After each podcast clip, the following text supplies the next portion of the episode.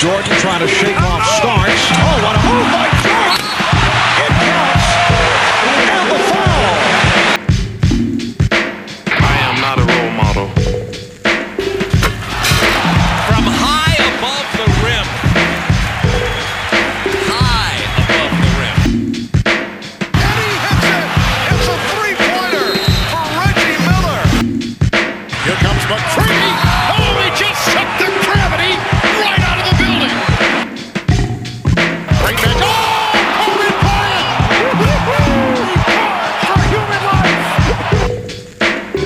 sitting here, I supposed to be the franchise player, and we're in here talking about practice.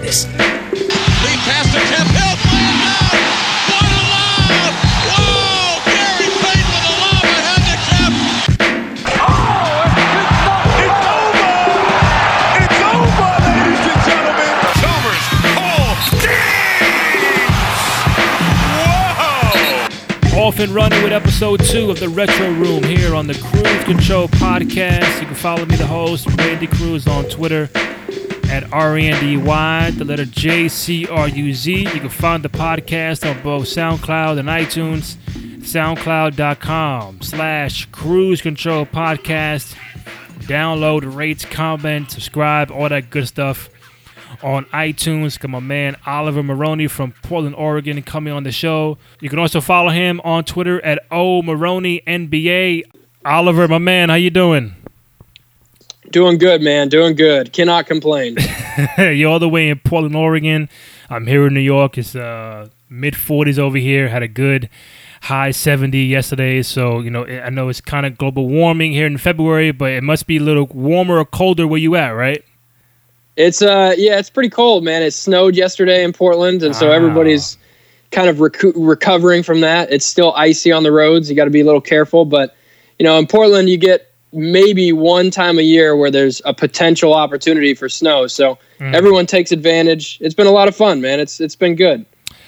Well, man, um, first of all, before we go forward, I do want to thank you for coming on. I know it's maybe almost 11 o'clock where you at, or t- 10, o- 10 o'clock in the morning where you at. So I really appreciate you coming on so early to come on. This is episode two of the Retro Room, a podcast that I felt like I wanted to do for, for, for quite some time to talk about some throwback NBA retro stuff and, and kind of get away from the, the average norm of topics you get every single day with you know LeBron, the Warriors, and trade deadline and and what have you. But um, again, you are from Portland, so I knew I had to get you on for a couple topics. And when I reached out to you, one topic in particular um, that came out was you want to talk about the Jail Blazers era with with Portland. Um, and when I saw that, man, I had to you know, I gotta be honest, man. I totally forgot about that era. Like I knew about it, but, but when you told me, I was like, man, that you know, that was very, a very interesting time with that franchise and stuff that you know prior to that, and then stuff that happened after. So it kind of, it was, you know, things that happened before that kind of led to that, and then how they kind of got away from that era where they are now here in 2019 uh, a way better franchise than they were in the mid 2000s but um, i do want to thank you for coming on. It should be fun. People can follow you on twitter at o maroney nba uh, great work with the big three formerly from dime mag and basketball insiders and the positionless podcast that you have so before i go further talk about that podcast you have and how people can hear it and how, how often you do it Yeah, so I do it once a week. It's with a unique guest, and just like you, you know, I'm tired of the same like, are the Warriors going to win the title every year? You know what? Wh- Who's gonna Who's gonna go to the Lakers? The Yeah. same topics over and over. It just feels like it's always regurgitated. So Mm. for me, uh, if anybody knows me, you know I cover this sport in the players sense, and I, I love getting to know just like the backstories. So I had like you know Bonzi Wells was actually my first. Uh, you know, we talk about the Jailblazers. Bonzi Wells was my first um, guest on the show, and that was you know every week I've got a new guest that comes on. But he basically goes through, you know, how he got started in basketball, his family life, like what he went through, how he got to the NBA, and then he goes through like each spot where he was at in the NBA and kind of like little backstories and stories that haven't been told. And that's really ultimately what I want is I want people to understand like a lot of these people come from different backgrounds and they don't really understand like a lot of the stuff they have to go through. And so for me, uh, to get the opportunity to kind of shed some light on some of those things, I think is important and uh, something that's like you said, unique, different. I don't I don't want to continue to talk about the Warriors. I mean, like I love the Warriors; they play amazing Right. basketball, but everybody talks about them twenty four seven. And uh, let's you know let's try and make some news stories here. Let's try and get some people some coverage that maybe haven't gotten it in a long time or haven't gotten some stuff off their chest that they want to get off. So uh, it's been really fun, man. I've had you know like Romeo Travis, LeBron's former teammate, Rex Chapman. Mm-hmm. Uh, I've got uh, a bunch of different people lined up. Chris Haynes is coming on next week. Nice. Um, so yeah, just a bunch of different people and like it's fun, man. It's enjoyable. You can find it anywhere that you get podcasts. Uh, just type in positionless. It's kind of the only podcast name that. So Mm. um, yeah, man, it's been fun. Sounds good, man. Um, again, you are from Portland, but you're not a Portland Trailblazer fan. Uh, You're more of a basketball fan in general, a fan of players.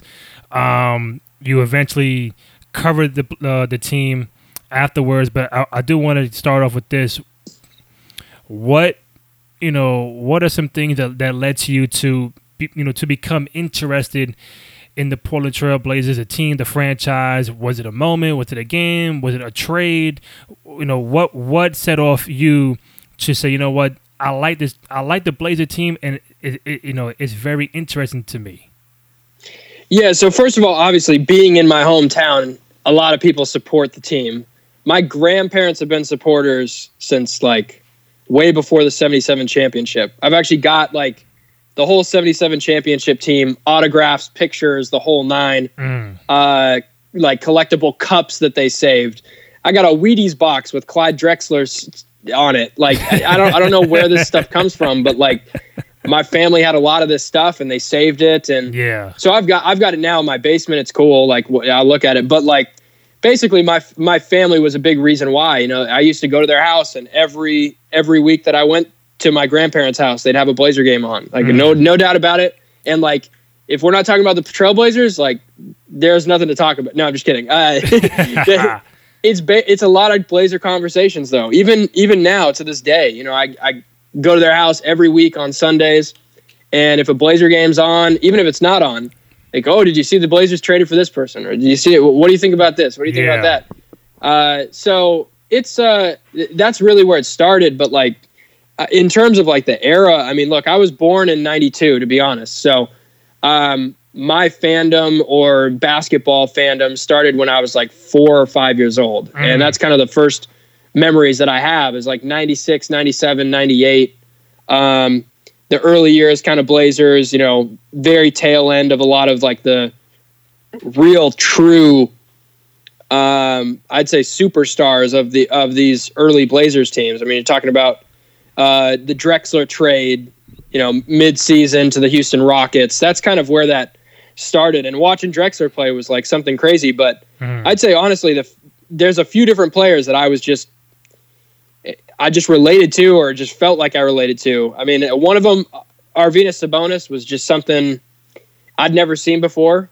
Uh, and watching him play was just a treat. Like you felt like I- felt like I, you know, in a YMCA gym when you're like going back and forth, and uh, there's like that one guy always on the court, and he's maybe 10 to 15 years older than everybody on the court, and you're sitting there like, this man can't do this. Like I, I, I should be able to guard him. Whatever. You kind of just sit there and think in the back of your mind, or take, uh, think that you can take advantage of him, and when in all reality, he's the smartest guy on the floor by a mile, and he's making passes, and you know he, he played in college along back in his heyday. That reminded me of Arvydas Sabonis, and so like I I gravitated towards a guy like that, and then the other guy that I I really loved to watch was Damon Stoudemire. Uh, Mm.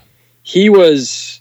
I mean, look, he was just so undersized for his position at the time. Yeah. And like at that time, you're talking about guards that were around that just defensively were incredible. I mean, Gary Payton was around during that time. You had a lot of different guys that defensively were incredible players. And for Damon Stoudemire to kind of rise to to a near All Star level or All Star caliber level at the age and at the size that he was, um, that gave me a lot of motivation because I was always the smallest guy on my basketball team. Didn't matter where I played, I was always the smallest, and I always used to replicate Mighty Mouse. That's what they nicknamed him. And so for me, like that's a guy that just you know I connected with, uh, and like I said, because I was in Portland and had a bunch of family that was passionate about the team, it was hard for me not to be passionate about some of the players that were on the team and uh, some of the coaches and everything else. I mean, uh, you know, I'd say that's when it really started, somewhere between like 95, 96, and then Mm. moving on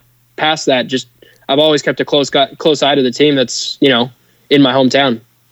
Well, you know what? You you fit the norm of a fan of, of somebody who's from a particular city or state and becomes a fan or become or has likeness to that uh, team in, in in that area. So for me, you know, living growing up in New York, um, and, and for those who, who know me, know that I was not a a, a, a Nick fan, a New, New Jersey Net fan. I'm not a New York Giant fan. I'm not a New York Jet fan. Um, I, I'm not a fan of majority of the New York teams, Yankees and Mets. Uh, I don't watch baseball as much um, as as I would like to. But when it came to basketball, you know, in that time frame that you told me about, you were born in, in 92. So at that time, I was already a Chicago, a Chicago Bull fan. I'm like Yep. uh, nine years old. So I'm even dating myself. So I'm a lot older than you. Um, Yep. So when you were born, they played in the finals that, that year, Chicago and Yep. Portland. They were, you know, trying to get to the finals. Uh, prior, I think they went to, to, to 90 NBA finals against Detroit. Uh, they went to the conference finals in '91 against the Lakers, so they were they were a real battle tested uh, Western Conference team in the late '80s and early '90s. Um, for me, um, it- they were interesting because uh, you know, weird as it might sound, I'm a fan of like the logos of teams. So when I see your logo, I'm like, you know what? Like the old Maverick logo with the hat, or the old Minnesota- Yeah. or the old T Wolf, or the old Milwaukee Buck with the him, you know, with the basketball.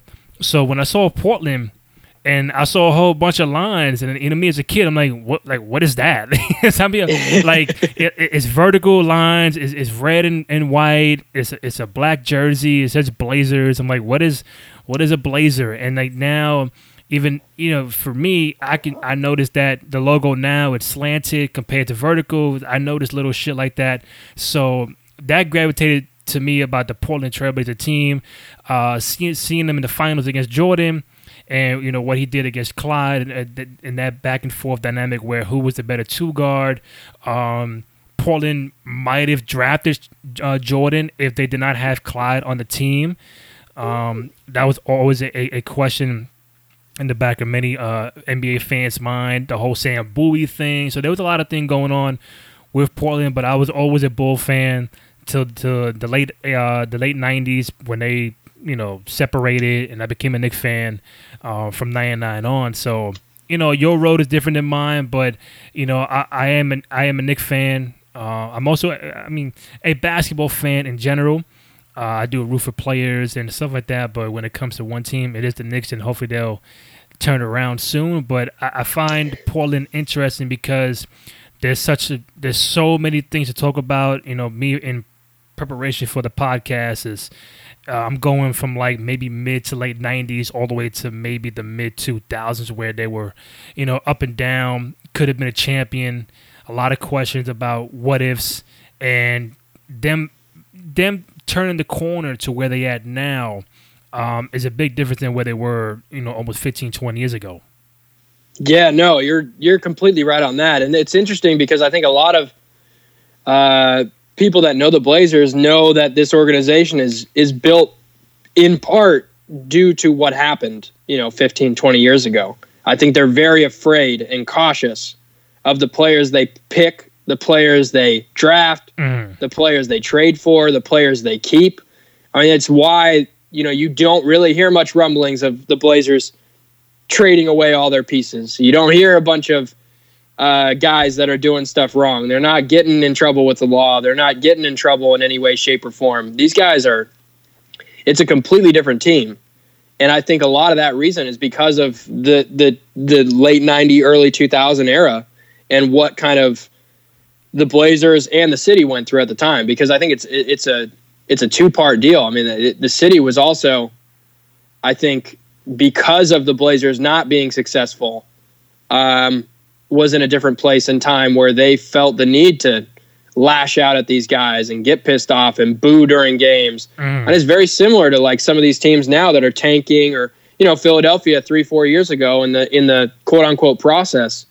Like those fans were not happy. You know, that's the same sort of thing. It's just Right. a very different way of looking at it because the team was great. You know, these teams were great, even in the late '90s. Like people will look at these teams, and I'm just saying that you know, uh, I when I was talking with Bonzi Wells about the the Los Angeles Lakers and Western Conference Finals, I know we'll get there, so I don't want to spoil anything. But when I was talking to him about that, he's like, the NBA wanted them in the finals. It's, it's Garrett, you know, that was that. That's basically what he said, and it's like it's it's really interesting to hear that side of it. But yeah, this team impacted a lot of people, and uh, you know, there's been books written about it, things like that. But this team has just never really been covered. I don't feel in the right light because you know, even starting with the Trailblazers name, I hate that identity for this team. I feel like a lot of it was a a two two part road or a, a, you know uh, two direction kind of situation where the fans were against the players and the team, and the team was against the the fans, and it just created this terrible atmosphere and uh, persona that wasn't necessarily there. Yeah, um, I, I think for me, man, I, the the Blazers, I wouldn't say downward spiral, but I think a changing of the guard, changing of the whole everything, kind of began with when they traded Drexler. You know, he was a, a multiple time All Star, you know, later on Hall of Famer. Um, did not win a championship with Portland, but then when he was traded to Houston, he won a championship with Olajuwon and and, and, and uh, those guys, and um, you know, kudos to him. But I think when you go from that, and for those who don't know, maybe you do know or uh, don't remember, but he was traded along with Tracy Murray for Otis Thorpe, Marcelo Nicola, and, and a 95 first round pick. So, I mean, I don't know who Nicola is until I look it up. But yeah, you could say, well, that was the beginning of a different era coming into Portland where they traded the franchise player. Um, I don't recall whether because he was getting older or he didn't, you know, did not want to be there. I, I don't recall. But to me, I, I start the changing of the guard with Portland when they traded Clyde Drexler. Yeah, no, you're completely right. I think that definitely changed not only the outlook on the franchise for a few years, but it certainly showed kind of where they were at. Uh, it was, you know, the, the thing about it was it did seem like, you know, very similar to this Golden State situation, you know, to put it into new terms. The Golden State Warriors are going to be in a new new arena next season, and the Blazers, uh, for a lot of people that don't know, they were moving from Memorial Coliseum to the Rose Garden, and so I think there was a huge shift in what was going to be displayed, how they wanted to start this new franchise essentially at a new arena.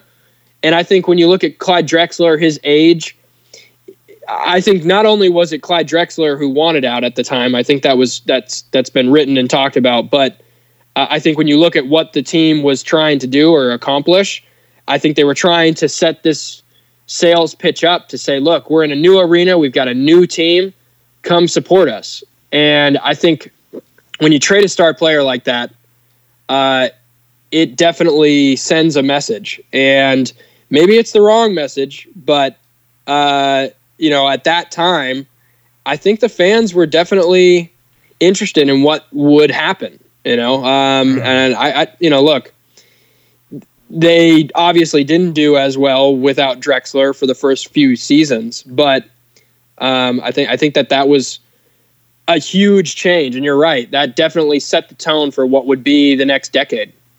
I'm actually looking at the the Coliseum you mentioned. I totally forgot that they changed into the Rose Garden. I'm looking at it right now, and if you was if you was to, you know, visit Portland, it, it looks like a regular office building. Like I wouldn't even know a team played in Yep. there. Yeah, it's uh, it. look, I've been there. They've done NCAA tournaments there and stuff like that the past couple of years. It is a small gym. It's a small arena. It's old school. You know, they have hockey there, uh, or they have played hockey there, Right. um, but it's not up to snuff. And when they built that Rose Garden, I know that there was a lot of different people, obviously upset, you know, because you change, but it was right across the way. Like if you're going to the Rose Garden, you can't miss the Memorial Coliseum. They're next to each other. So it's not like, you know, the Oakland situation where they're moving from Oakland to San Francisco or, you know, moving a couple miles across town or whatever. This True. was directly across the street. They just wanted something new, uh, something fresh. The building's, you know, it's still fairly old at this point, and you know, it's a concrete kind of deal. It's not anything super fancy, but um, you know, I think a lot of people get excited and amped up when you see a new arena come to town, and whether it's across the way or just a mile or two across town, there, there's a difference. You know, there's there's going to be jaded opinions one way or the other. Yeah, they won't. They won't do that here in New York, man. They, they, they won't build you a new MSG. We'll just, you know, renovate and add a bridge inside the building. Exactly, exactly. You're completely right. so, um, do you do you recall going to any Portland games in that Coliseum, and how often do you go to Portland games at the Rose Garden or now the Moda Center? Yeah, so I went. Uh, I think my first game was at Memorial Coliseum, and then I went. Um, after that, it was essentially just the Rose Garden, and I remember watching quite a few games there because, to be honest, during this Jailblazers or quote unquote Jailblazers era, a lot of people were, you know, the tickets were cheap. They were dirt cheap. You could go in. There was seats open. This place was not sold out. And I'd say there was a little time, obviously. I think that 99, 2000, 2000, 2001 season where there was there was some demand for tickets and you could tell that the stadium kind of was reinvigorated because they were really really good. But even then it just never felt like even today, you know, the the, the Moda Center is sold out most every game. Got people go to the games, the team's competitive they're likable characters. You know, you can go there and feel good about who you're supporting. And I think at the time there were a lot of people who were uh, not happy. You know, like I said, a lot of the personalities on the team. You know, you had a guy like Rasheed Wallace getting technicals like every other game, Yeah, but but I think a lot of that was just the storyline or the narrative around it. Like I said, I, I just think that it was all misunderstood at the time. And I think when you look at journalism back then, whatever was written in the paper or whatever was written in Sports Illustrated or a magazine, that's what you read. There was no internet. So like you have no you know, there could have been fake news back then, but nobody would have known. Mhm. And I've had multiple conversations with Bonzi, Jermaine O'Neal, and they always felt like they got the bad end of the stick. They always felt like whatever they said, however they said it, came across as negative. And that's unfortunate. You know, I think a lot of the reason that it, you know, that that era was deemed that was because of the way people perceived it. And obviously there's some stuff they got they got in trouble with the law and, and stuff like that. But yeah, I, I think a lot of the time when we, especially when you look back on it, a lot of it was like marijuana. It's like uh, charges, and you're looking at it like, okay, you know, these are basketball players. Yeah, they're making money, but at the same time, this is drug. You know, this is not. This is a drug that's now been legalized in a bunch of states, and I think people look back on it completely differently than what they did when it was happening. And for the record, I think you told me off the air that you know you did cover um, the Blazers for for a couple of outlets, right? Yeah, I did. So I covered the Blazers. I mean, this is not 2013, 14. This is, you know, later in life, obviously. But yeah, I have covered the Blazers. I've been to their practice facilities, spent a lot of time around some of the players. I've gotten to know a lot of the players pretty well. Nice. Um, and yeah, man, it's it. You know, they, look, I've it, it it this team is completely different from what it was. And working with the big three, it's kind of cool because I get the opportunity to work with these guys that I used to grow up watching. You know, Bonzi Wells, Jermaine O'Neal. Now Steve Blake is another one that just signed up for the draft pool. And uh, yeah, like I said, about both either way you go, like I said, these these are genuinely good people. So when I look at these guys and I talk to them, and they're they're just good, down to earth people, and I see what was written about this team, I just I, I cannot imagine them being that way. You know, obviously they were younger, they probably made some mistakes, but mm-hmm. it really seems like the narrative, like I said, around this team early on was these guys are bad boys. They're out to hurt people. They're out to do things. They're not here to play basketball or play it the right way. I mean, it was just, and yeah, when you have teams, you have, you know, fights and arguments and things like that. And it just seemed like this team was covered differently than any other team in the NBA. Right. Um, how often do you go back to the 99 series? They, they, they were in the Western Conference Finals against San Antonio. Um, you know, although Oh. it, it was it was a lockout year, so you're not getting the full 82 game season. Everybody got 50. Um, it was Portland, San Antonio conference finals, 1999. So at that time, I was like a, a sophomore in high school. You were like seven. Um, so I remember it. I, the, the, I'll be honest with you. Mm. That's like one of the series that I will still remember and recall. Ah, Sean Elliott. yep. I look, man. I'm telling you, that shot and that moment, it was.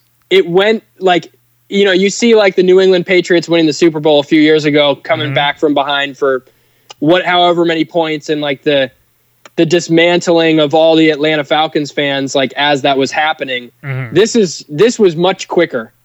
You go from like they're gonna win this thing, it's gonna happen, and all my fa- I was around, I, I remember it vividly. I'm in my grandparents' uh, house. There's uncles and brothers and everybody there. We're all sitting around and watching this game.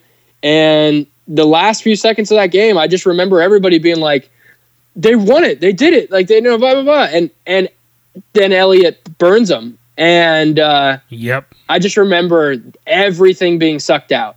Like the whole atmosphere, the excitement, happiness went completely dark. and I just remember like, you know, not really anybody saying anything other than just like, wow, of course, you know? And uh, yeah, like I said, yeah, that 99 series against the uh, Spurs, that is that and the 2000 i mean there's some really unlucky moments Mhm. throughout this this time frame I mean, but listen, That man, being don't, one of 'em. don't don't feel don't feel too bad because again, I was a Knicks fan, and then San Antonio goes on to the finals, and they play my Yep. Knicks. Hey, but you know what? At least the Knicks beat them one time, unlike you guys. yeah that's true that's true I mean, listen, we had um, we did not have Ewing for the finals. He got hurt in the uh, Indiana series in the conference finals. So, I mean, in hindsight, you can kind of you know it's crazy that eh, you know we're embarking on 20 years from all all of that happening. 20 years from that Spurs Portland series, 20 years from the Spurs Knicks finals. Uh, kind of shows you how how fast time goes. But uh, don't feel too bad, man. The, the Spurs beat us in five. They beat you guys. I think they were, it, it was it was the beginning of, of a potential dynasty at that time. But you know that that you know in your mind. Did did Sean Elliott remain in bounds? Was it clear that he stayed in bounds, or do you think he kind of stepped out, or didn't call it, or do you think it was just a very lucky shot?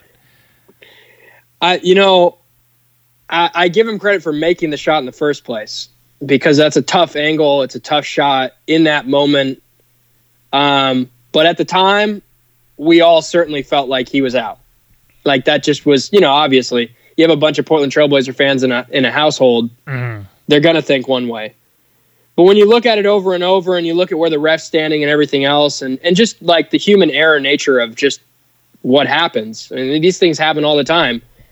If you had video review and everything, maybe it's a little different. But I, you know, I at, after looking at it now and being a little bit more non-biased in my kind of approach, I can't really fault anybody. You know, it just happened. It was unlucky, and you know, obviously, everybody refers to it as the Memorial Day miracle, but it's just kind of, you know, something that I think stands for the start of something that was certainly not what I think a lot of people expected. Because I think a lot of people expected after that series that this team would potentially break down. And I really thought that this uh, that team was done. Like when I saw that and the dejection and like everybody being disappointed, you know, a lot of times teams you, you see these like devastating losses Mhm. and they never ever make it back. You know what I mean? Or they never get to that point. We talk about like the Houston Rockets last year, and they get they lose in Game Seven, and they come back next this next season, and they start off slow. And so I thought it was kind of like that, where this team would not be in that scenario again, and this was kind of a a moment to remember is that is that game winner. But you know, credit to them. They they go out and through all this time, the Blazers were win now mode. Like you could just tell they just wanted to continue adding pieces and they were trying to do whatever they could to piece things together. Obviously, they get uh, Pippen and you know they bring in a bunch of different guys and I just you know like I said I credit to them because the I think after that game you thought this team is never going to be in that situation again and then they get there and go one step further obviously in the in the Lakers series so that's what I thought at the time And you mentioned, you know, uh, uh, you know, a lot of fans of Portland thought that, you know, I mean, you you get to the Western Conference Finals, you get swept, you lose on a miracle shot in Game Two on the road, and you kind of feel like, man, they're done. How can they come back? You know, who's gonna come back? Are, are they gonna be different for the worse or for the better? And they they revamped to a degree, and to their credit, they did get back to the conference finals against the Lakers, but, but before that, they made the deal for, for Scottie Pippen, who was a Rocket at the time. So that was Yep. the fir- that was the first domino. They also traded for Steve Smith, uh, who was in great trade who was in Atlanta. that was a really good trade by the way Who that's that's one that I will remember really Right. vividly because Um, Steve was on both sides of the ball just yeah, they needed somebody like that. Not just Scottie Pippen. Like people credit Scottie Pippen for a lot of it, and, and he does deserve it.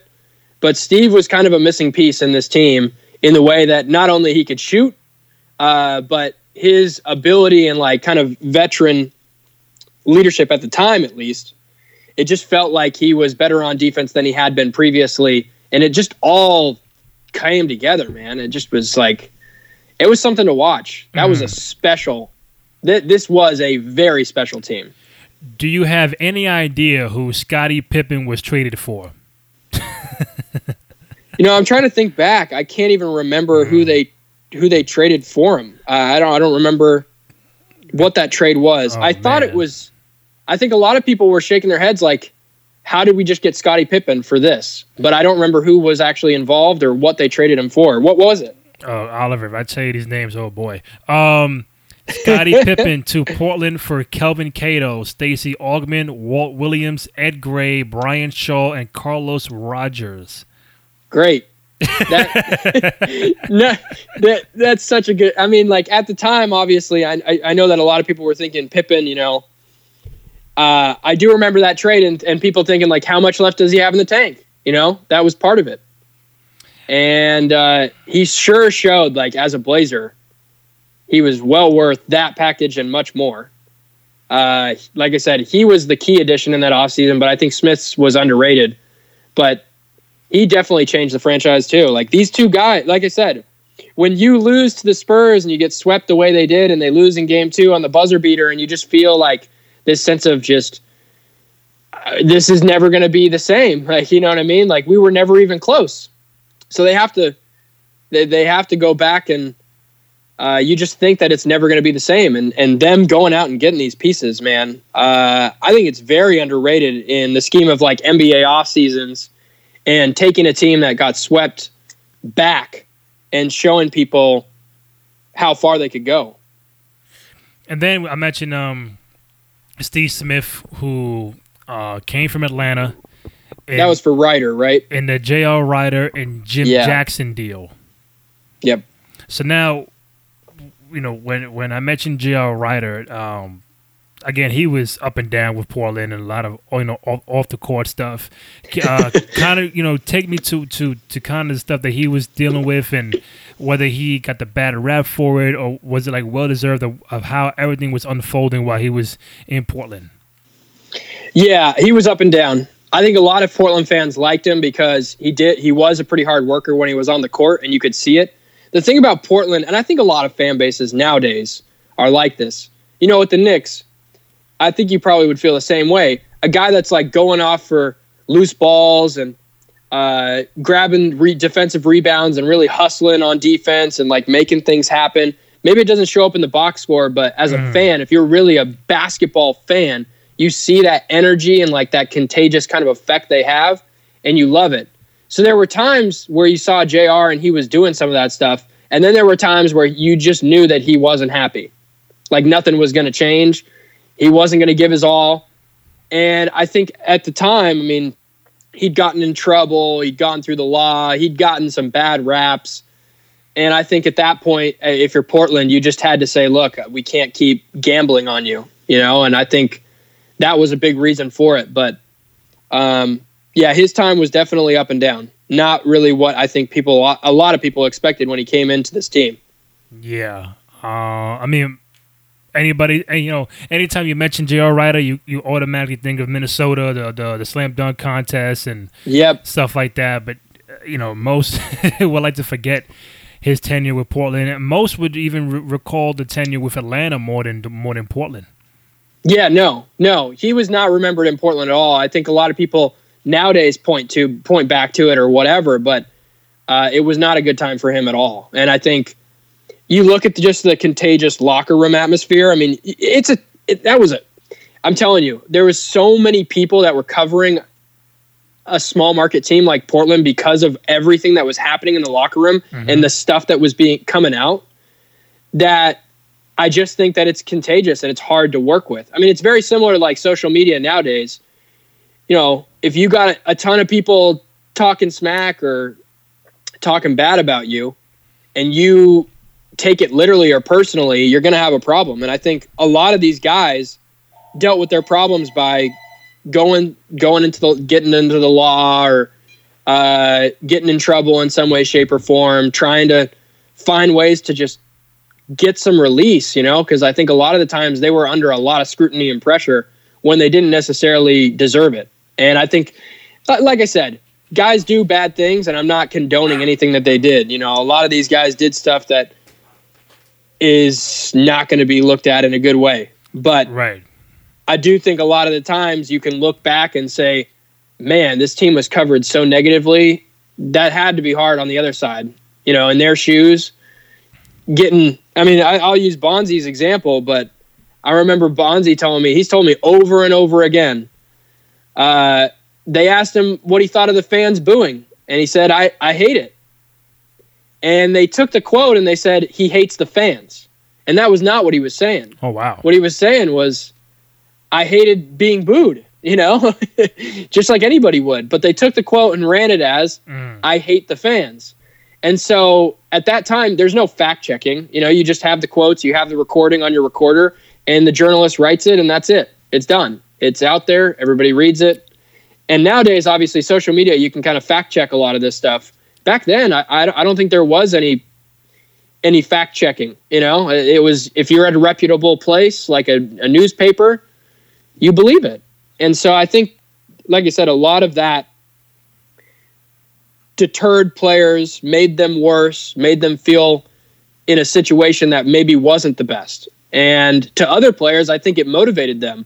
And I even think that when they came back, they were out to prove a point. Like that next year, we talk about the the Pippen edition. I think that was huge, obviously, for the locker room because he had rings, he had experience, he had all that stuff that you wanted, and then you mesh that with these guys that were pissed at the fans, at the team, at everything. They had lost to the Spurs, they got swept, and they had a chip on their shoulder. And I think, yeah, like I said, they did a tremendous job not only acquiring Pippen, but then getting Steve Smith and getting that team to kind of just, man, like I said, one of the best teams in my opinion. And this is obviously it comes with a little bit of bias because I, I watched a lot of the games, but one of the best teams not to win a, not to win an NBA championship without question in my mind. So we have Pippen, we have Steve Smith. Now you you you you're taking them and putting them together with who's who's already there: Rasheed Wallace, Arvydas Sabonis. You have the 1996 Rookie of the Year in uh, Mighty Mouse, Damon Stoudamire, and then you mentioned Bonzi Wells, who fills up the bench with him, Detlef Schrempf, Brian Grant, Greg Anthony. Uh, I, assume Stacey Augmon came came back, um, and Jermaine O'Neal before he became an All Star with with uh, Indiana. So when you when you mention all those guys and Western Conference, uh, yeah, the the Spurs are the defending champions. You you know, as a fan, you gotta say, man, like you know, not only we can, not only that we can get there, we can win it. And outside of San Antonio, maybe the Lakers with uh, with Shaq and Kobe, that's really it. So in your mind, and in the Portland fans' mind, did they feel like the 2000 team was the best chance that they have of winning a championship in that era? Yeah. And, and you can talk to the guys that were playing in it Jermaine O'Neal, Bonzi, Damon, Steve. All these guys felt like they were going to win it. All these guys felt like they were there. They'd proven it. They'd done it. They did it throughout the season. I mean, they had the second best record, I think, in the in the league that year. And they had guys that were just coming off the bench and just it. It was such a deep, talented team. And you look at some of these names. I mean, Rasheed Wallace in his prime, Arvydas Sabonis at the tail end of his career, Right. Steve Smith, Damon Stoudamire, Greg Anthony, Brian Grant, obviously was a huge. I think he was a massive impact guy. I mean, he had uh, he was like that workhorse that we talk about. You know, I compare him a little bit to Ed Davis in the sense that you know he just comes off the bench, does the dirty work, grabs all the boards and rebounds, gets the putbacks, and you know he was just one of those guys. He came in blue collar, just get in, hustle, dive for loose balls, play hard nosed defense. These guys were good, and then you looked at even in the future too. Jermaine O'Neal was young, coming out of high Very school young. everybody I knew thought he would be a superstar. Like thought he was going to be the next big thing. He was drafted high obviously. And yeah, that that was like you didn't see much of him, but you knew he was there, right? And you knew that the future was bright because he was young, because he had, you know, this pedigree, because he was drafted high. And uh I mean, we'll probably get into it, but yeah, he was traded Yeah. uh, before his prime, before he would even get a chance, really. And I remember talking to uh, Bonzi about this too, and Jermaine. They didn't think he was getting traded. Like he was showing signs of improvement after this offseason, after this year they made it to the the the Western Conference Finals against the Lakers, and uh, they just didn't think it was going to happen. Like they thought, okay, this guy's the guy of the future. Sabonis is on his way out at some point, you know. And unfortunately, they trade him, and and they tried to do the same thing they'd done the past few years: win now. And instead of keeping the guy that probably would have been best for this team, uh, they opt to trade him, and and that's you know that was unfortunate to see. But yeah, this team was it was built uh, to beat the Lakers. I mean that's that was their whole goal was to go through and beat these guys. And uh, you know, credit to the Lakers for making that comeback, but that was as close a series as you can ask, uh, especially in a game seven. I mean, I don't know if you can have much more of a point swing than what happened in that game seven against the Lakers too. Um, I'll, I'll get I'll get into Game Seven in a second, but as a a- as a Portland native, and you know you're you're around the fans more than more, more than me. Does it does it kind of bother you guys that when you have guys here and they go somewhere else and they become successful, they become champions. For example, you saw Rasheed Wallace become a champion with Detroit. You see Steve Smith become a champion with San Antonio. You see, um, you know, Jermaine O'Neal become a six-time All-Star. Does that kind of bother you? Where like we we had these guys in their prime, we had them, we did not keep them, but when they go somewhere else, they become very good, even better All Stars, and even champions. Yeah, I mean, it, actually, I think it didn't surprise a lot of people when that Rasheed Wallace trade happened. Everybody sat back and said, "Okay, you know, he's going to win a championship," or that was a good possibility. A lot of these guys, like I said, I think they were thrown a lot of shade, and they were dealing with a lot of stuff here. And you know, it's a small. It, back in the day, Portland was not a big market. Portland was one of the smallest markets probably in the NBA at the time, and the things that you could do uh, back then, there wasn't a lot of it uh, that there that exists today. You know, it, we've got tons of different things that you can do now that you couldn't do back then, and I think that's part of it. You know, because there wasn't much else to do aside from basketball or get into trouble, and I think a lot of these guys resulted in or reverted back to getting into trouble because they were frustrated, man, and I, I don't blame them. I mean, when people are covering you and you're one of the best teams in the NBA and they're still saying stuff about you. I mean, Rasheed Wallace, I'll take an example. He would regularly sit out of post game pressers, regularly swear, regularly get mad and frustrated and upset at what people were saying. And he got a really bad rap. And I think a lot of that came from what happened in the media, what stemmed in the NBA, what stemmed from all the referees giving him technicals. I- think he created a persona similar to what you see with DeMarcus Cousins and the fact that referees know that he gets frustrated. And so when they irk him just a little bit, they're going to give him a technical. His leash, per se, is not as big as anybody, as other players in the league. And I think that's what happened with Rasheed Wallace.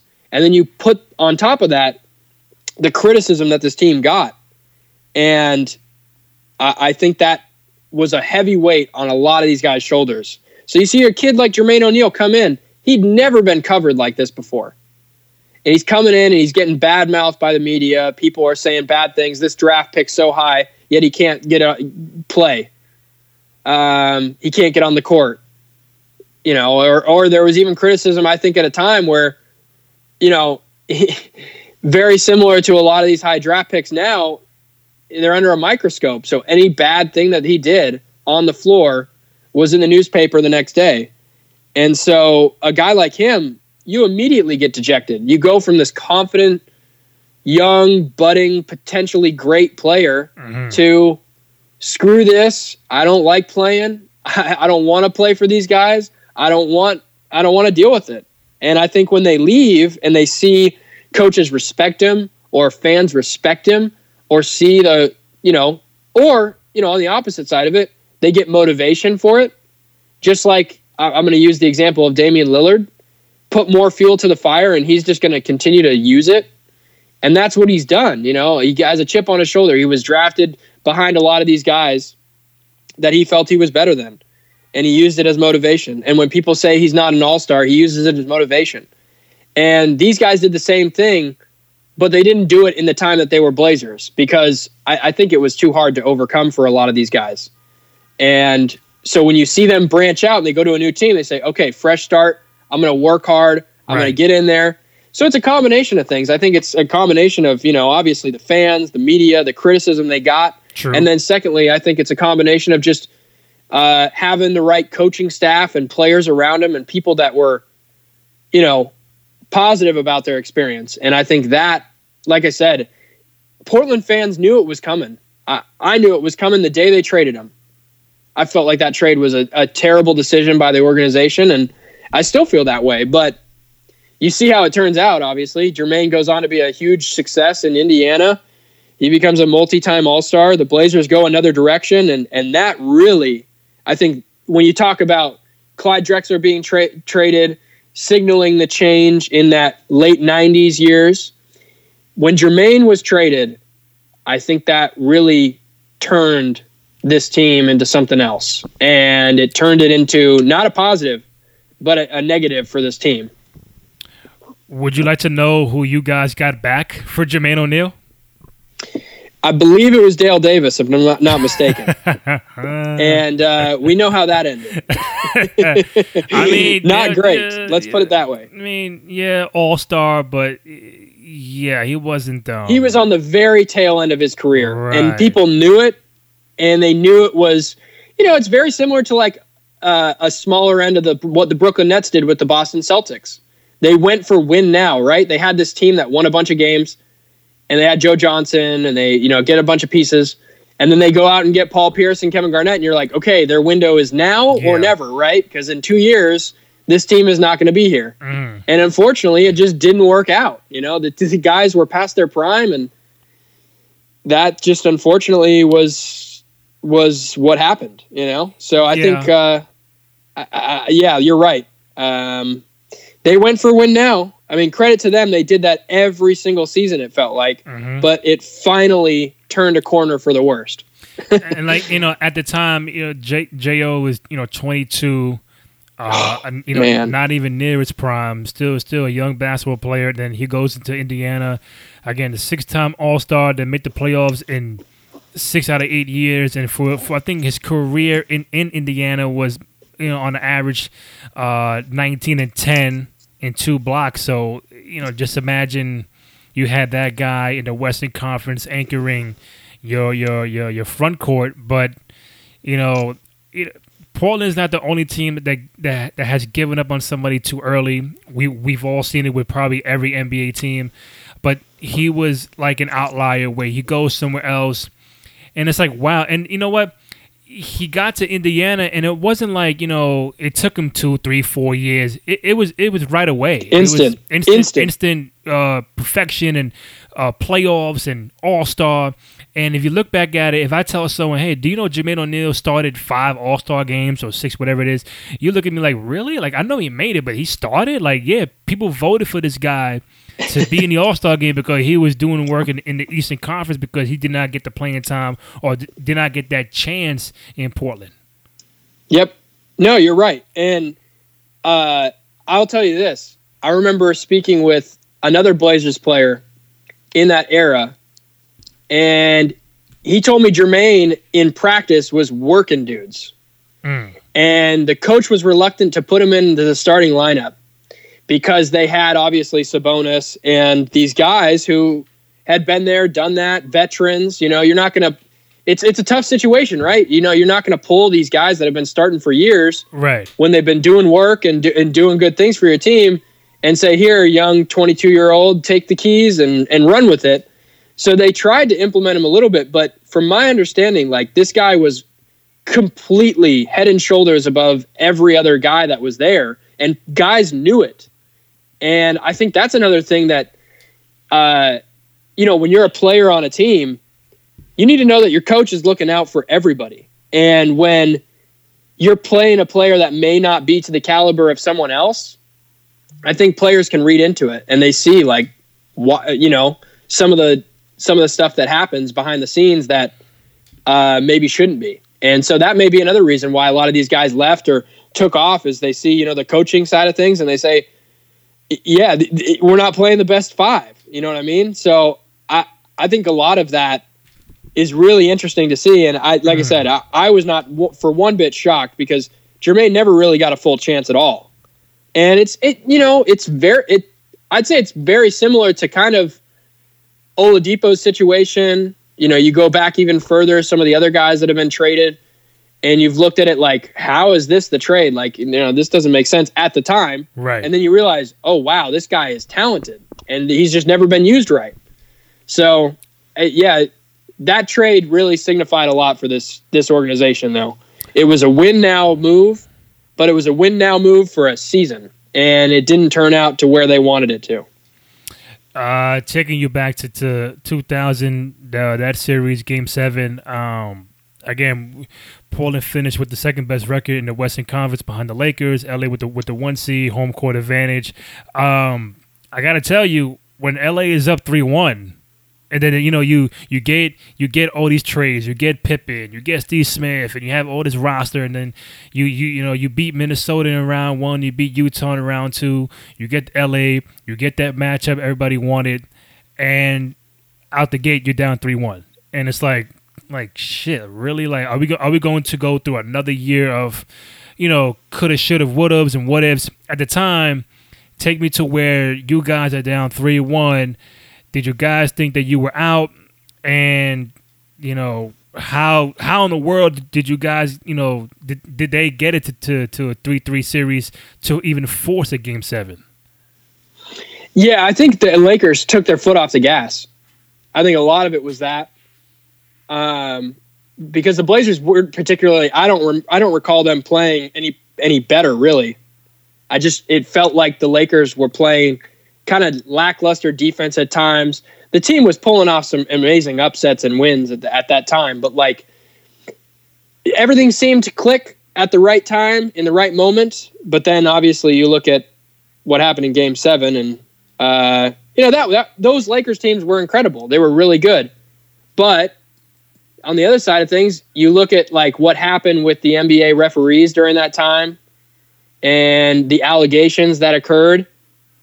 And I think the NBA, you know, as as controversial and just like questionable as this may seem, I think the NBA truly gave the Blazers the opportunity to then take it away from them in game seven. I, I think that was that was part of the deal. I think the NBA at the time was definitely not where it needed to be ratings wise.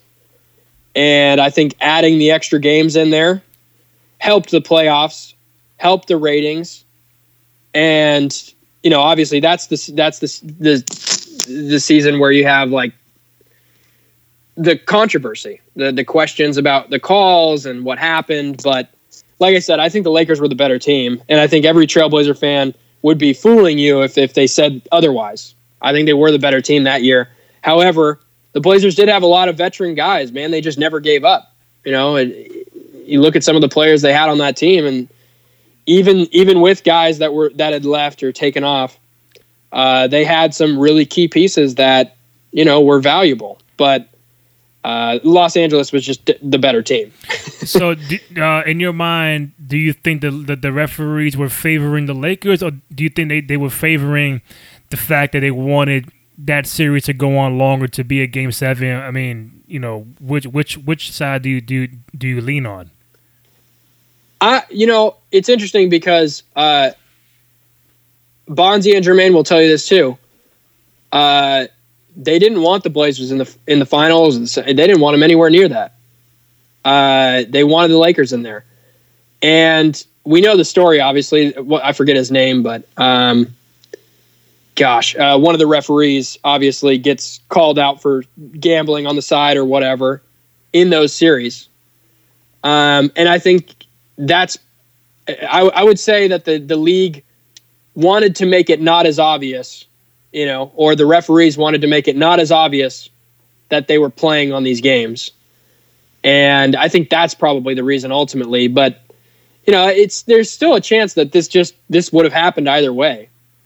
Um, but the way the Blazers played, especially leading up to that playoff series, they had they had gone on a pretty decent run of games, and I know that you know they they won a lot of games that season, obviously being second in the in the league and standings and stuff like that. But um, I, I, think ultimately that's a really good question. But I, I, think ultimately the league kind of wanted both in some way, shape, or form. And I think it's ultimately on the referees. That obviously the guy who was betting on the games had a big factor in making this thing play out however he wanted it to. Yeah, Tim Tim Donaghy, right? That's it. Tim Don. Yep. Um, yep. I've always felt I know this would be a different topic with somebody else and on a different show, but um, for me, you know, when you mention the referee, you can't, you know, just forget about the whole L.A. Sacramento series, and you know, nope. it, it could have, it should have been Sacramento in that NBA Finals um, against New Jersey, and it, it, it could have been, it should have been Portland and uh, Indiana at that point. Um, you know, I I, I don't want to rush through um to that, but you're in Game Seven. You're up 15. It's it's probably one of the most uh most high profile Game Sevens ever in in NBA history. Up 15 on the road, fourth quarter, and they're just like a, a, a freaking meltdown from the team. They couldn't stop it. I think Rasheed had like one bucket in that little run to kind of stop it, yep. but it just wasn't enough. And he had Kobe with you know with the lob to Shaq, and you know you get that that play in that environment, Staples Center. The first year, I think Staples Center was even used for the Lakers uh, because they were in the Forum the year prior. So it's everything's brand new, and even the Lakers at a point where they had Kobe and Shaq for quite some time, and there was some doubters like, hey man, we got Shaq four years ago. It was 2000. We got him in '96, and we haven't really done much. We we got Kobe in that same draft, but it's four years already. You know, how long is it going to take for them to, to really click and, and, bring a championship? So even with them, same as Portland, they had a lot of questions to answer. Like, you know, when can we win a championship with with this roster and with the Lakers? And then you know, also they bring in Phil Jackson. It's like, okay, how long will it take for Kobe and Shaq to to win a title? So on both sides of the fence, they they were doubters on both. So uh, obviously, yeah. you know, LA had the upper hand with the win, but I mean, I tell you, man, just you know, if you hypothetically speaking, if Portland wins that game, um, you may not see a, a Laker dynasty with Kobe and Shaq. Um, you know, Really good point. you know, Shaq, Really Kobe, good point. one one might get traded, or you know, some other pieces start falling. Um, so even with that, then you get you, you might get Indiana and Portland. Does, does Portland win the NBA title in that year if they get Indiana in that year? I think they do. Uh, you know. You know the way Indiana played against LA, they, they, they just weren't a match to them. They, I, know, I know they won two games, but if you take them, if you take them in Portland in, in a seven-game series, I think Portland would have won that in six. So that game seven, whether it's the referees, the meltdown, it kind of robbed them of a championship and a whole bunch of questions of how it could have changed the course of, of NBA history that night. No, without question. And I think that is one of the pinnacle moments, I think, in Blazers history. And, and I mean, honestly, NBA history, just looking back, you look at the Kings, like you mentioned, what if? Uh, there's a lot of what ifs with this organization in this time and in general with the NBA. Like, what happens to this Laker team? Like you mentioned, uh, Kobe was kind of a young, budding, growing into a superstar. Shaq was already kind of there, but it was it was still to be foreseen, like how they would mesh or work together. And you know, obviously, you just see kind of what happened and how it transpired, and uh, yeah, that comeback, it felt like they never had a point in the fourth quarter.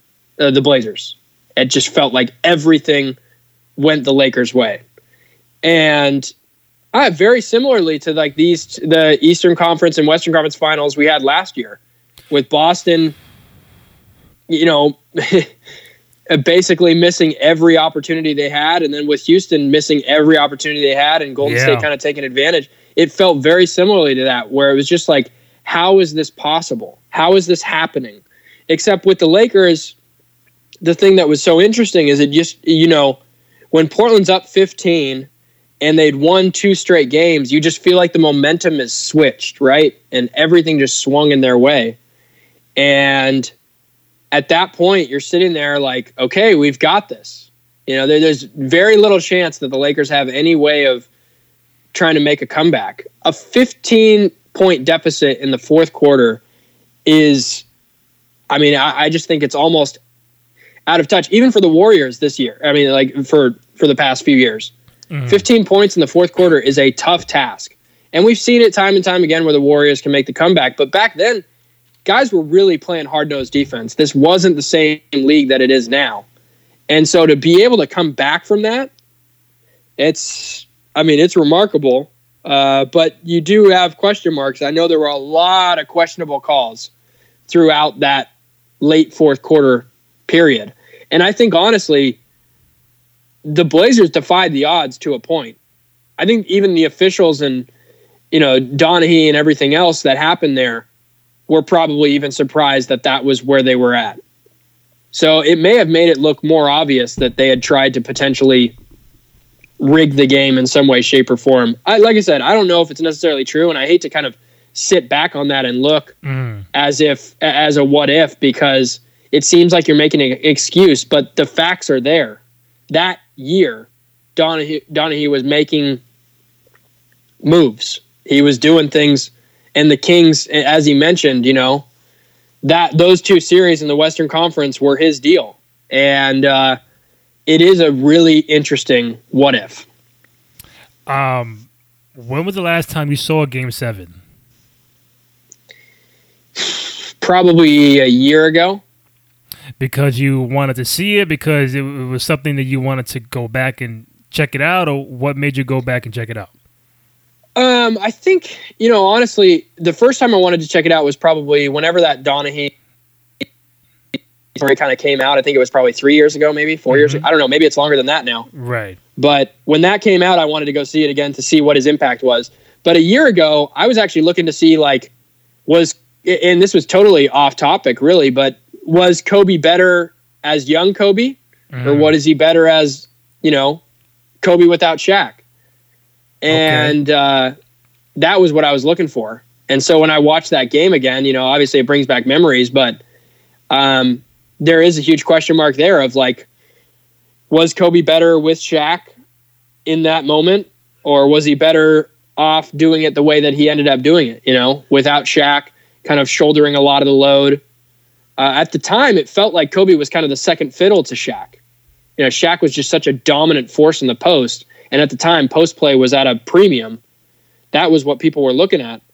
So Kobe was kind of like the Robin to uh, Shaq's Batman. So when I go back to that series, I look at it and I'm like, man, he could have been the Batman, but he he opted not to be. And I almost like that Kobe more than I did Mamba mentality Kobe. Essentially, you know, uh, Right. the guy who just took everything on his shoulders, one on one, and did whatever he wanted to. That's fun to watch and all, but I, I, as a guy who loves team basketball and loves seeing guys like take different roles, uh, seeing Kobe back then was something special. I mean, that guy was just you could tell everything that he had in him, and it just was it was fun to watch. I mean, Oliver, I you know, again, don't feel too bad because again, at the same time, on the Eastern Conference side, I'm a Knicks fan, and and I look at the Knicks as at that time, like I think we were better. We were, um, you know, we more healthy, and I felt like, you know, we did not get the job done against San Antonio in '99 but everybody's back a, a, full year, like a full 82 games with Sprewell, with Houston and Ewing and those guys. Um, I felt like we could take down Indiana, but unfortunately they beat us in six. And that, you know, again, to me, on, on, on the Knicks side, that was like the beginning of like the tail, the, a little decline of how successful we were going to be in the playoffs going forward. Because after that, we, we made it in 01 and then it's been sporadic ever since. So, you know, at the time, I wanted New York and LA in the finals because again, it's New York and LA. Would have been fun. Yeah, you you had the New York with the Ewing and Stark, not Stark, uh, Sprewell in Houston against Shaq and Kobe, and you know, the, like a real East and West kind of uh, finals. If it was Portland, I'll be good with that. But um, Big market would have been cool though. I mean, I get where you're going with that. L.A. New York doesn't happen very often Yeah. in a finals in any sport. that's definitely one of the um you know mishaps that I feel the NBA and again it's, it's not their fault but just you know it, it could it, it would have been nice it could have been nice New York and LA so we losing six you guys losing seven um you know question about the referee refereeing the calls and how it affected you guys going forward I think you know even to this day man whether they, they admit it or not I think game seven uh, LA Portland had a very lasting effect on their franchise. I want to ask you, I mean, does it still have an effect, or did, did that effect ended quite a while ago? But I like, okay, how long did that Game Seven loss affected? I know we're getting into to, uh, uh, other things later, but how long did that Game Seven loss to Portland affected the franchise? Huge. It changed for the next 10 years, I'd say. You just felt like they were always trying to trying to find ways to live up to that potential and it never was ever there again. That's what it felt like to me. And you get new coaches coming in. I mean, obviously Maurice Cheeks comes in, Dunleavy's fired. You know, that's a year later obviously, but you know, it it just felt like everything started to take a downturn. And the off-season trades they made, you know, you mentioned the Jermaine O'Neal one, goes to the Pacers. Brian Grant was a big one I remember at the time too, because, you know, with every team you have those workhorse guys that guy fans just gravitate towards. They love them. And they're not guys who are putting up big numbers. They're not all stars, but you just love them when they come in. You just support them, cheer for them, love the way they play, and it just connects with those people that are blue collar guys. You know, anybody who works in a blue collar job and works their butts off, and you know, just feels like they do it to the best of their ability can relate to those people. And I think Brian Grant was one of those guys. So he goes off, he signs with Miami. Uh, I think he wins a championship too.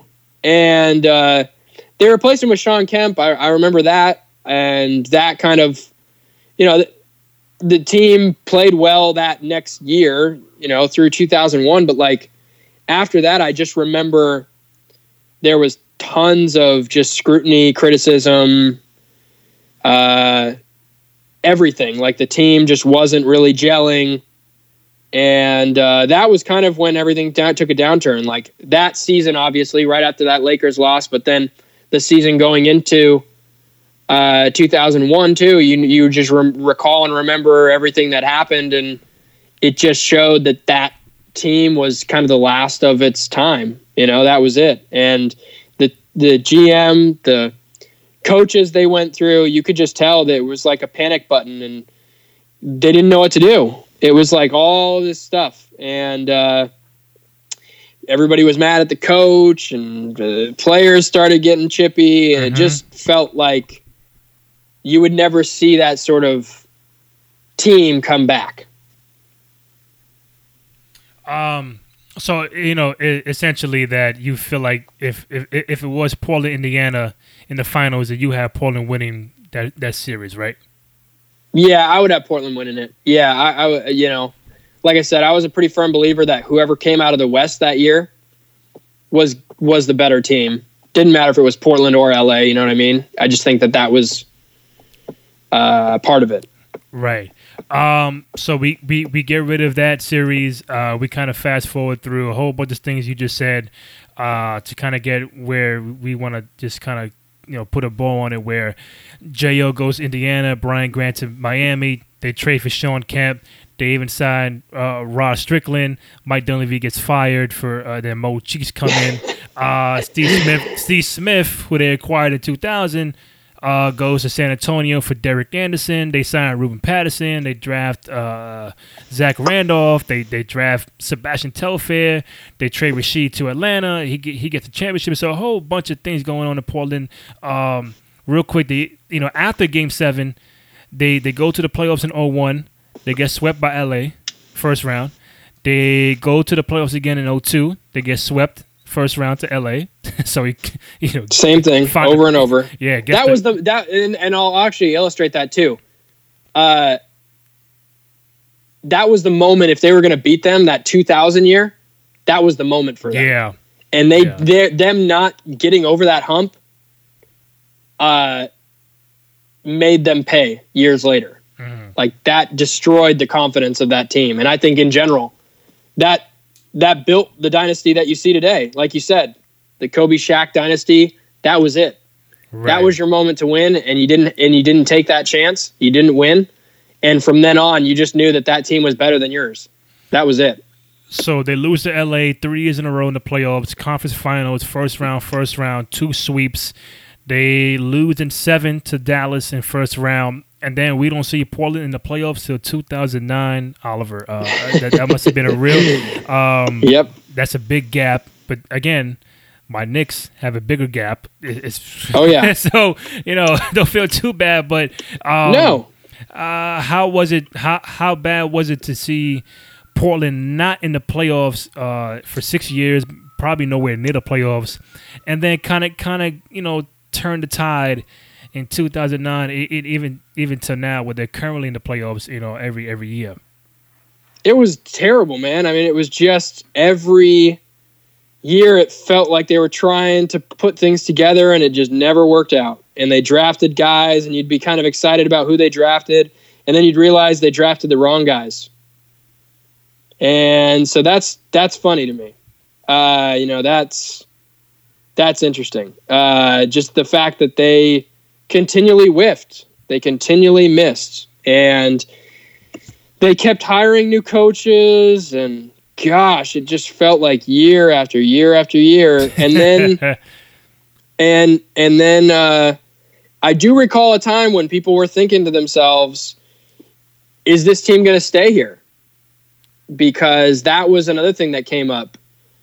Because of kind of what had happened the team just being all you know it was wild and crazy for a few years there i do remember people thinking like what's going to happen. Uh, I know that the, I think there was like a bankruptcy somewhere in between, and that obviously hurt the team and and what had ended up happening, and they just they never ever got back to that point. Uh, it took a long time, and so when you're looking at the team now.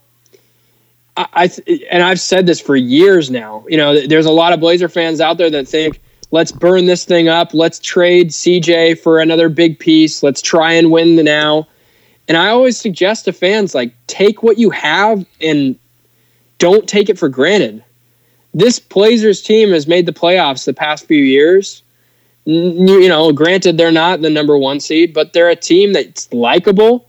They're a team that does stuff well. Mm-hmm. Uh, they're good in the community. They're young. They're continuing to grow together. And for me, like, appreciate that because it could be taken away if you do something like that. If you do an irrational move or a button press move, I just don't know if that really helps you. I mean, people are talking about Anthony Davis here right now.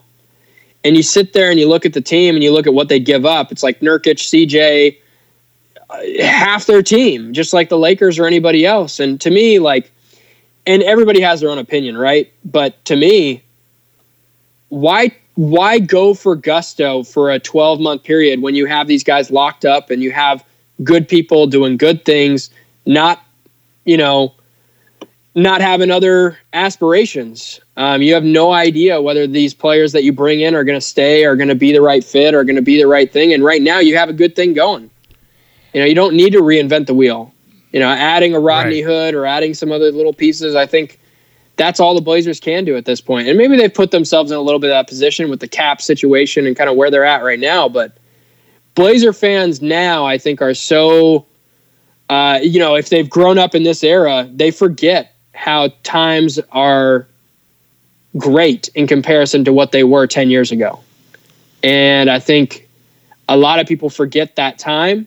And that's why it's important to bring these things up. And I think that's why, you know, I appreciate you like going back into the weeds on a lot of this stuff because people don't remember or vividly remember or have that picture painted of what it could be like. Right. Now, our guys gonna go, our guys gonna go out and get you know get in trouble with the law as much as they did? No, you know, but like I think a lot of the same things are true though. You know, you could really damage your franchise, uh, and you know, I'm not saying that going out and getting Anthony Davis is the wrong move or going out and getting a superstar is the wrong move, but I think appreciate what you have and until something changes, like let let it be, you know, enjoy it. And I think a lot of people in the NBA overall are underappreciative of teams that continually make the playoffs. That's tough to do.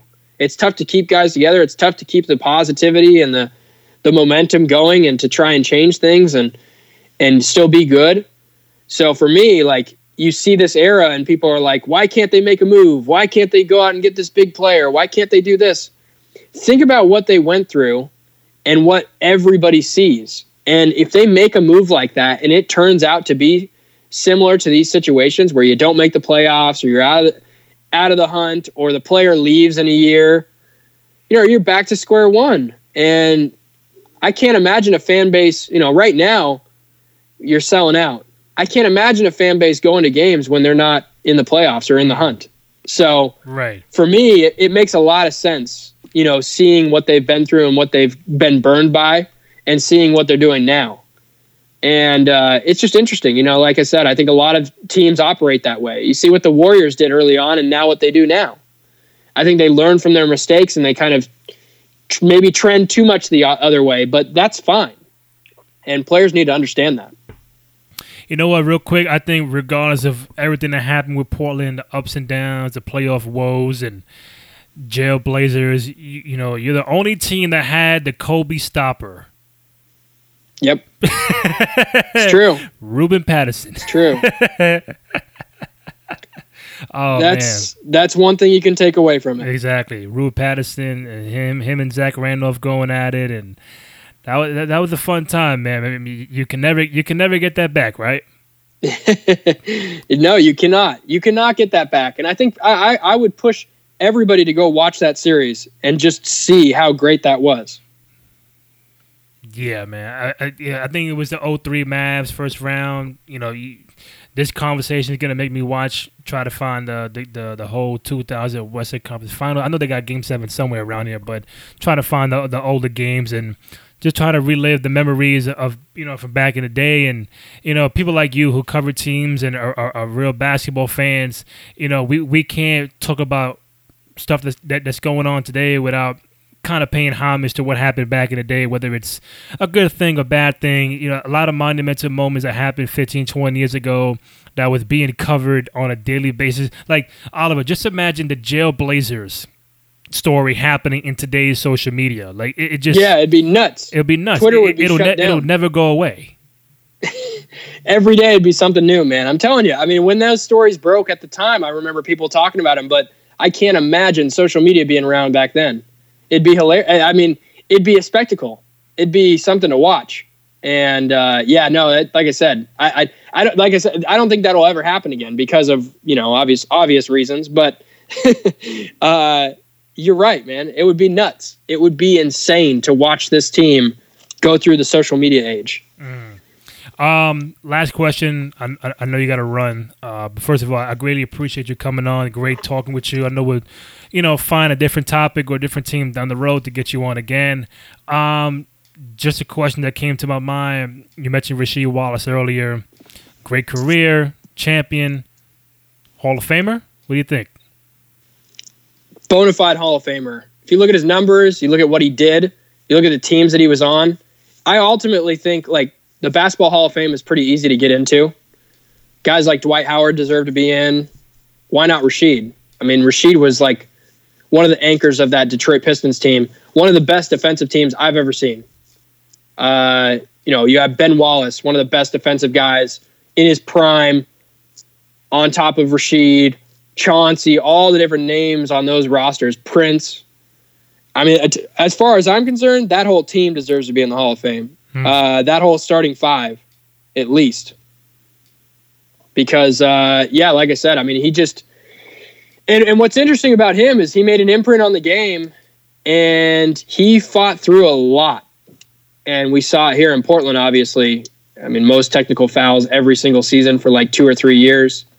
And, uh, somehow, you know, he was still argu- arguably one of the best players on those teams that went to the Western Conference Finals, that was on those teams. And I never understood why people were always frustrated by him. You know, I, I you know, I, I get, I get it. I, I, I did get it. Mm-hmm. But to me, it just felt like uh, if you looked at the game and you looked at what he did and looked at how he was trying to play, uh, refs would call fouls that just, you know, I, I could see where you could get frustrated. And I think he just he grew frustrated and tired in, in his time with the Blazers uh, because of the the criticism.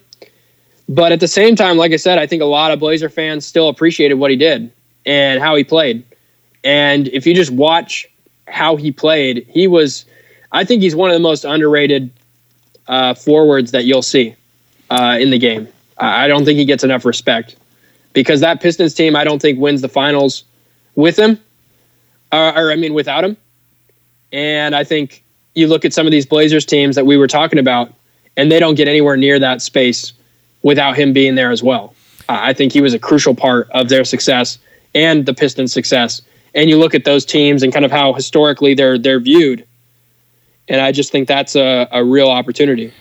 and and and uh, officially the last one. Uh, one one point, one question. Um, I, I, I agree with with uh, with what you said about Rasheed, and, and he's a he's a player that, you know, correct me if I'm wrong, but he was maybe one of those first pioneers of being like a four, like a stretch four, stretch five, that can not not only you know beat you down in the post and score, but he can take it outside and start start hitting three pointers.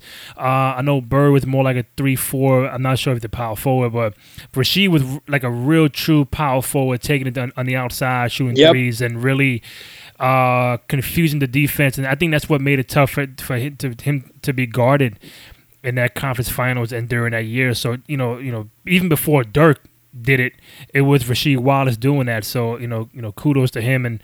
Um, Hopefully one day he'll be in the Hall of Fame. I think he has the accolades, the the, the championship resume, All Star resume, um, and the impact on the game. I think I think it's there. But last question I got for you, uh, Oliver, before you go, um, let let's just say hypothetically Portland wins that title in 2000 do we even do we still get do we still get the jail blazers era or not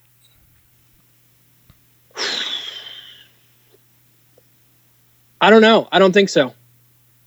or I or or or if if if they did would it have mattered if they got the title in 2000 oh we could, you know we won but it don't matter Yeah, I think there's less of a microscope on them in terms of like the scrutiny and criticism.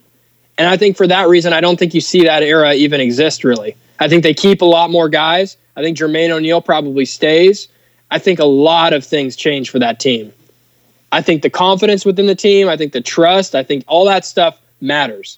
You know that just as well as I do. You know, some of these players, like, that's a big part of a locker room and, and ha- having success.